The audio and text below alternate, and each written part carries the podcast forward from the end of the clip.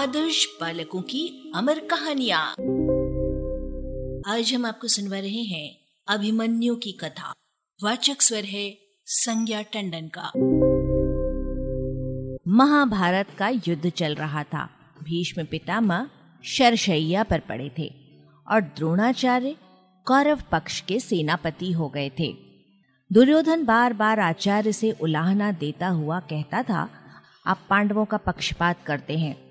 आप ऐसा न करें तो आपके लिए पांडवों को जीत लेना बहुत ही सरल है। बार बार एक ही बात सुनते सुनते आखिरकार आचार्य उत्तेजित हो उठे और दुर्योधन से बोले, अर्जुन के रहते पांडव पक्ष को देवता भी नहीं जीत सकते। यदि तुम अर्जुन को मुख्य रणभूमि से किसी उपाय द्वारा दूर हटा सको तो शेष पांडवों को पराजित करना मेरे लिए कठिन नहीं होगा।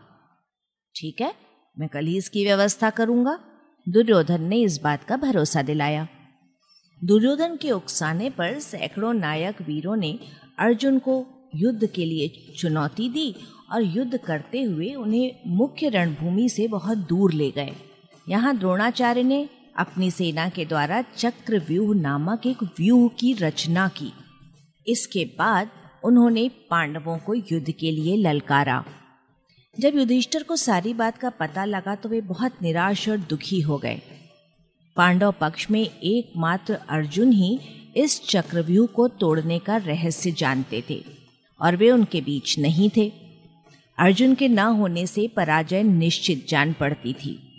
चारों पांडव निराश अपने खेमे में बैठे थे कि तभी वहाँ अर्जुन पुत्र सुभद्रा कुमार पंद्रह वर्षीय अभिमन्यु आया। उन्हें निराश देखकर अभिमन्यु ने कारण पूछा। धर्मराज युधिष्ठिर ने वस्तु स्थिति स्पष्ट कर दी। सुनकर अभिमन्यु खेल उठा। बोला, धर्मराज, निराश और चिंतित होने की ज़रूरत नहीं।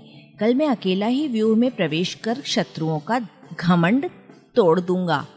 उसकी बात सुनकर सभी पांडव चकित रह गए। भीम ने पूछा, बेटा तो क्या तुम चक्रव्यूह भेद का रहस्य जानते हो? हाँ वीर श्रेष्ठ मैं उसका रहस्य जानता हूँ। किस तरह? ये रहस्य तुमने कैसे जाना? अभिमन्यु बताने लगे उस समय में माता के गर्भ में था, तब एक दिन पिताजी माताजी को चक्रव्यूह भेद का रहस्य विस्तार पूर्वक बताने लगे। पिताजी ने चक्रव्यूह के छह द्वार तोड़ने की बात बताई। इतने में माताजी को नींद आ गई, तब पिताजी भी शांत हो गए और उसके आगे का विवरण नहीं बताया। इसलिए मैं चक्रव्यूह में प्रवेश करके उसके छह द्वार तोड़ सकता हूँ, लेकिन उसका सातवां द्वार तोड़कर बाहर निकल कर आने के रहस्य से अनभिज्ञ हूँ। अभिमन्यु की बात से उत्साहित होकर भीमसेन ने कहा, सातवां द्वार तो मैं अपने गदा के प्रहार से ही तोड़ दूँगा। धर्मराज युधिष्ठिर यद्यपि नहीं चाहते थे कि बालक अभिमन्यु को उस व्यूह में भेजा जाए, लेकिन दूसरा कोई उपाय भी नहीं था। अभिमन्यु दिग्गज योद्धाओं की तरह प्रतिदिन के युद्ध में सम्मिलित होते थे। स्वयं अभिमन्यु व्यूह प्रवेश के लिए युधिष्ठिर से बार बार आग्रह करने लगा। आखिरकार युधिष्ठिर को उसका आग्रह स्वीकार करना पड़ा। दूसरे दिन प्रातःकाल नियत समय पर युद्ध आरंभ हुआ। द्रोणाचार्य ने व्यूह के मुख्य द्वार की रक्षा का भार जयद्रथ को सौंपा। जयद्रथ को भगवान शंकर से ये वरदान प्राप्त था कि अर्जुन को छोड़कर वो शेष पांडवों को परास्त कर पाएगा। अभिमन्यु ने अपनी भीषण बाण वर्षा से जयद्रथ को ऐसा विचलित किया कि वो द्वार छोड़कर व्यूह के अंदर भाग गया।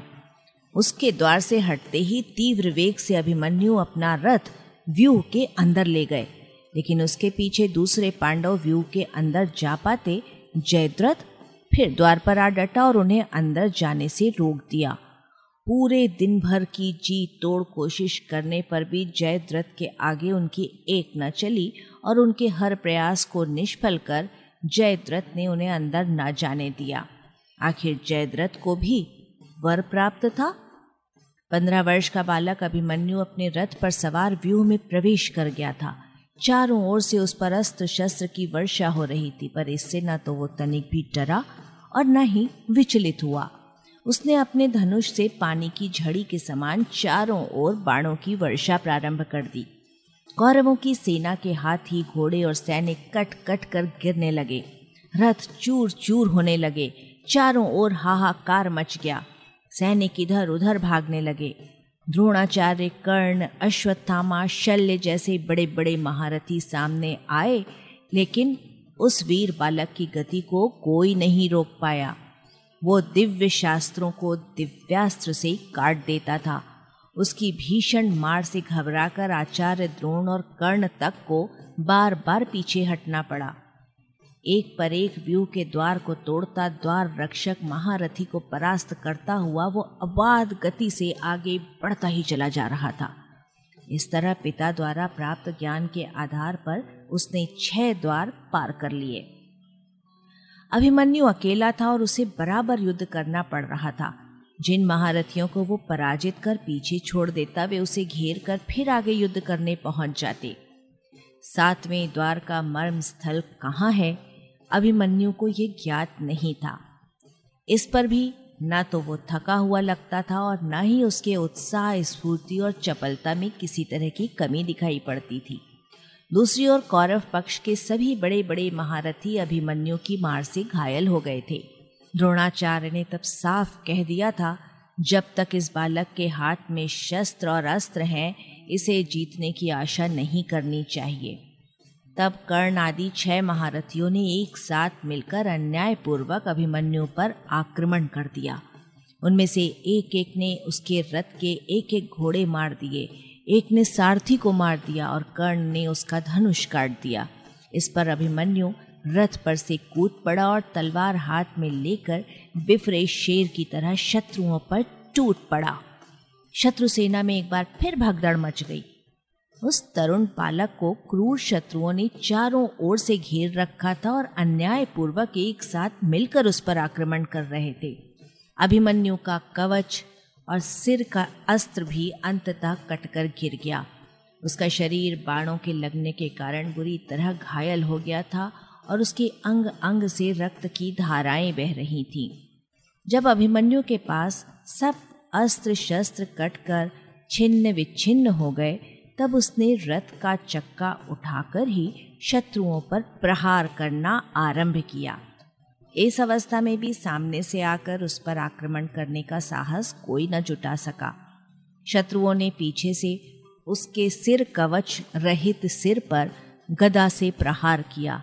इस प्रहार से घायल बालक वहीं धराशायी हो गया और इस तरह संग्राम में वीरता पूर्वक युद्ध करते हुए उसने वीर गति प्राप्त की। अरबा की प्रस्तुति।